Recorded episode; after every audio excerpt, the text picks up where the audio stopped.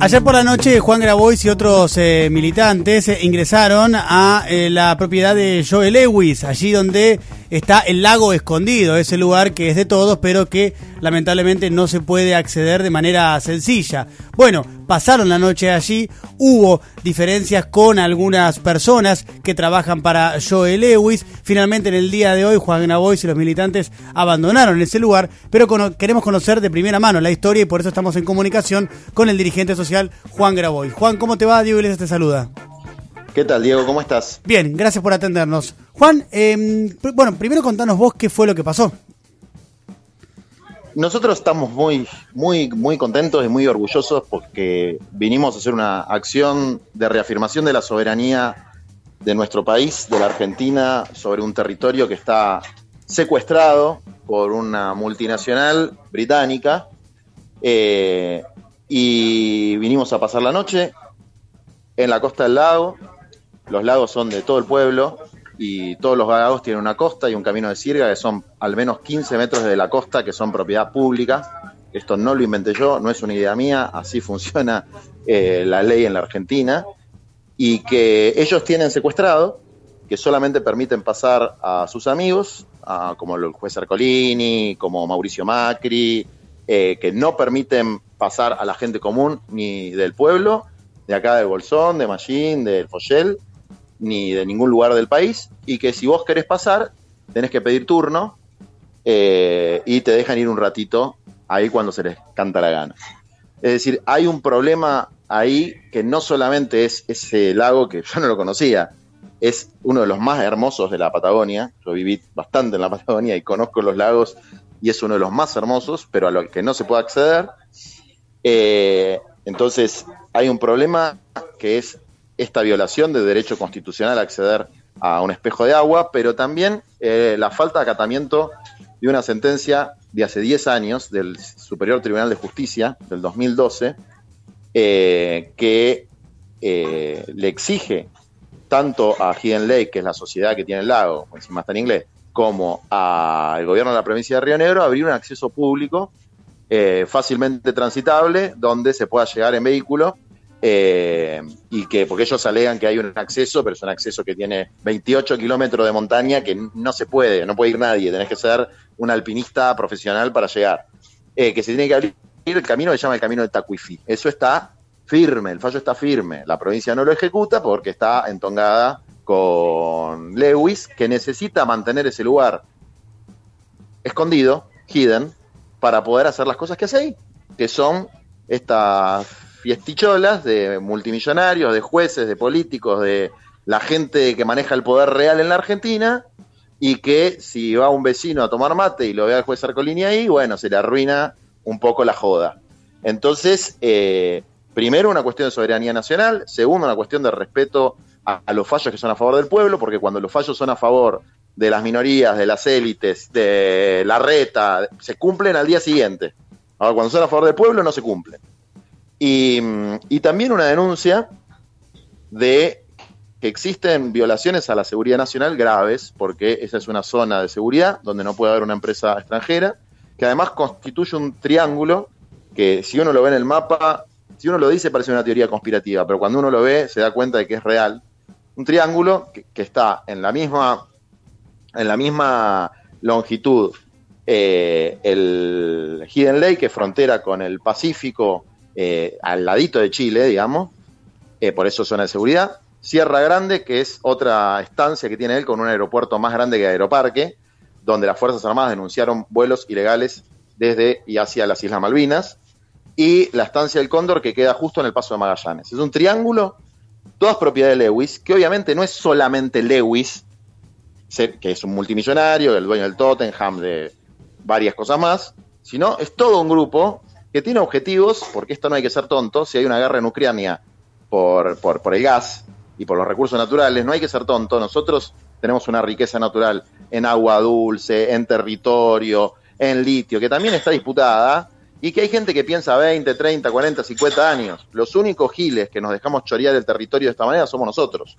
Entonces también tiene que ver con denunciar y decir pongámonos las pilas y defendamos lo que es de todos. Juan, el principal objetivo eh, de los varios que vos eh, estuviste relatándome recién fue el de volver a visibilizar esta situación, ¿no?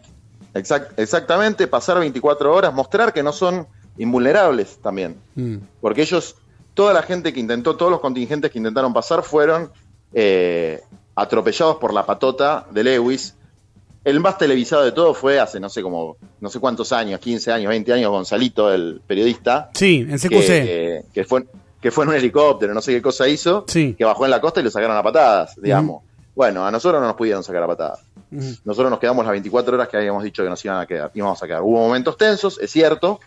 Es absolutamente falso lo que dijo una señora que habló en esta radio, que, no es una empleada, es una gerente de comunicaciones de la empresa Hidden Lake, de que recibió una agresión por parte mía. Es absolutamente falso. Hubo una situación, hubo un montón de situaciones tensas.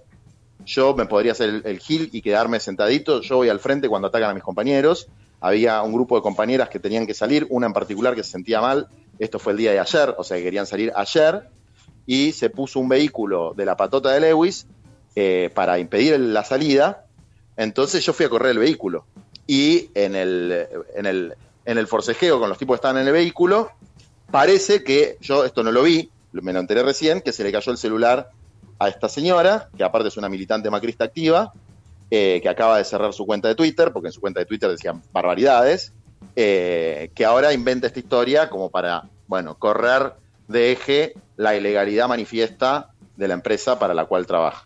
Estamos hablando con eh, Juan Grabois. Juan, ¿ustedes en el día de hoy se retiraron porque era lo que tenían previsto o por alguna cuestión vinculada con decisiones judiciales? No, no, nosotros nos habíamos propuesto quedarnos 24 horas entramos a hacer, hacer noche ahí, entramos, nos quedamos un poquito más al final, porque bueno, entre que organizábamos las cosas, etcétera. O sea, llegar, quedarnos, plantar la bandera argentina eh, a los 15 metros, que es el camino de Sirga. Después de los 15 metros para allá, la discusión sobre la compra ilegal que hicieron en el 96 será otra discusión, pero los 15 metros de camino de Sirga que se respeten, logramos hacer que se respeten esos 15 metros. Eh, pudimos pasar las 24 horas sin que invadan ellos los 15 metros de camino público para apretarnos. Eh, y, nos retiramos. Y cuando nos estábamos retirando, apareció el fiscal general y el fiscal del Bolsón, muy amablemente, a decir que nosotros no estamos imputados de ningún delito, porque no rompimos ningún candado, pasamos por la puerta, y esto fue una idea de una persona muy humilde de acá de esta zona, porque siempre se intenta pasar por el camino del Tacuifí, que es muy difícil pasar. Dijo, a ver, pero pase, pase por la puerta, estos tipos se creen tan impunes que las tranqueras la dejan abiertas. Y efectivamente están abiertas todas las tranqueras. O sea, ellos no van a poder mostrar un solo video de seguridad donde nosotros rompemos nada, porque no rompimos nada. Eh, dejamos todo limpísimo. No cortamos una ramita. Entonces, eh, no hay delito. Digamos, pasar por un camino que está abierto no es delito. Y eh, no invadimos, no abrimos ninguna puerta de ninguna propiedad, Estuvimos sí al lado de la mansión, porque en la mansión que tiene la tiene en la costa del lago. Y solamente nos acercamos hacia la puerta de la mansión, que es como si vos te acercás a la puerta de la casa de alguien a tocar la puerta. Sí. Cuando eh, prendieron los aspersores de agua para mojar la ropa de la gente que estaba ahí, para decirle que lo apaguen, que fue ahí un intercambio de palabras que hubo con, con esta gente y con la policía que parecía que trabajaba para ellos. Y un segundo momento de tensión, que fue, hay una foto que es muy, muy divertida, que es una especie de comando unificado entre la policía de Río Negro, la patota de Lewis, algunos empleados que estuvieron tomando mate con nosotros y nos contaron la situación de explotación que viven, o sea, horrible, que los mandaron al frente ahí, y un, grupo un grupito de caballería así autogestiva, que eran siete, ocho caballos con, unas, con unos látigos, una cosa ridícula. Eh, que se pusieron ahí como enfrentándonos y, y, nosotros le dijimos, miren, acá, ahí fue cuando dijimos, acá están los 15 metros, acá está el límite, de este lado nosotros, de ese lado ustedes, si quieren venir al lago vengan porque es público, nosotros de acá para allá no vamos a ir, y a partir de ese momento, salvo alguna intercambio de palabras, cruce o esta escena que te conté cuando las compañeras querían salir del lugar, fue todo absolutamente pacífico, eh, nosotros tampoco recibimos agresiones, salvo estas que te cuento, es decir, y tampoco no, a ver, ¿es verdad que hay una patota? Sí, ¿es verdad que son malos? Sí, ¿es verdad que andan con fustas y armados? Sí. A nosotros no nos sacaron ningún arma. Eso lo tenemos que decir. A otra gente que fue ahí, sí, le pasó. Y nosotros tampoco fui, vamos a victimizarnos ni a lloriquear. Nosotros vamos a defender con la poquita fuerza que tenemos, que es poner nuestro cuerpo, nuestras convicciones y nuestros valores, a defender la soberanía de nuestro país y a defender nuestras convicciones, digamos. ¿no? Y eso, eso fue lo que pasó. Juan, eh, vos al, principio hablabas de la provincia y decías que la empresa está entongada con la provincia. ¿A qué te referís específicamente? Que vos tenés un fallo de la autoridad máxima judicial, que es, vendría a ser como la Corte Suprema Provincial, que te dice, pagale la reta bonos. Entonces, el presidente, ¿qué hace? Acata, a las 24 horas. Yo no sé si estoy muy de acuerdo con eso. Bueno, acá pasó lo mismo en el año 2012. Y le dice a la provincia, abra un camino. Bueno, van 10 años, no lo abrió. Entonces, acá hay algo raro. ¿Son muy estúpidos o están entongados?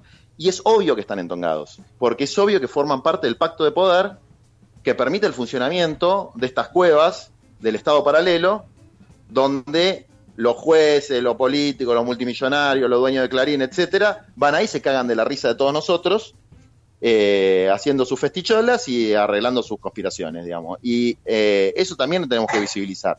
Entonces, y el, el, Ejecutivo Nacional tampoco está haciendo demasiado, porque el presidente dijo que había que abrir el paso del agua escondido, y hay formas de que el gobierno federal pueda intervenir porque los espejos de agua son federales. Entonces hay un montón de acciones que se pueden hacer en el marco de la Constitución y la democracia para garantizar el libre acceso al lago y a su costa.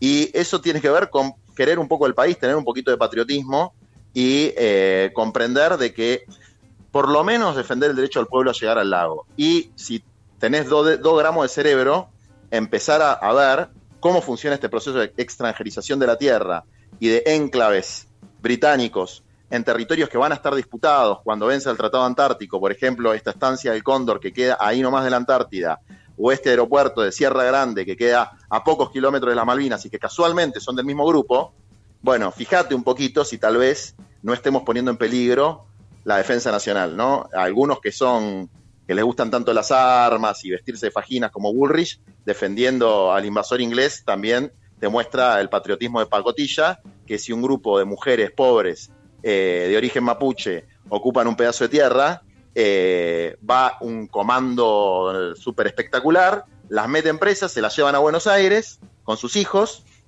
eh, pero si un multimillonario te, te, ocupa un lago, te secuestra un lago, eh, es, el, es un prohombre que viene a invertir para que los argentinos seamos felices. Entonces no jodamos. Es evidente que como pueblo nos están saqueando, nos están cagando y que estamos indefensos, porque las autoridades políticas no hacen lo que tienen que hacer para defender al conjunto del pueblo y a la nación. Ese es Juan Grabois, eh, quien habla con nosotros. Eh, Juan, gracias por la entrevista. Un abrazo grande. No, un abrazo.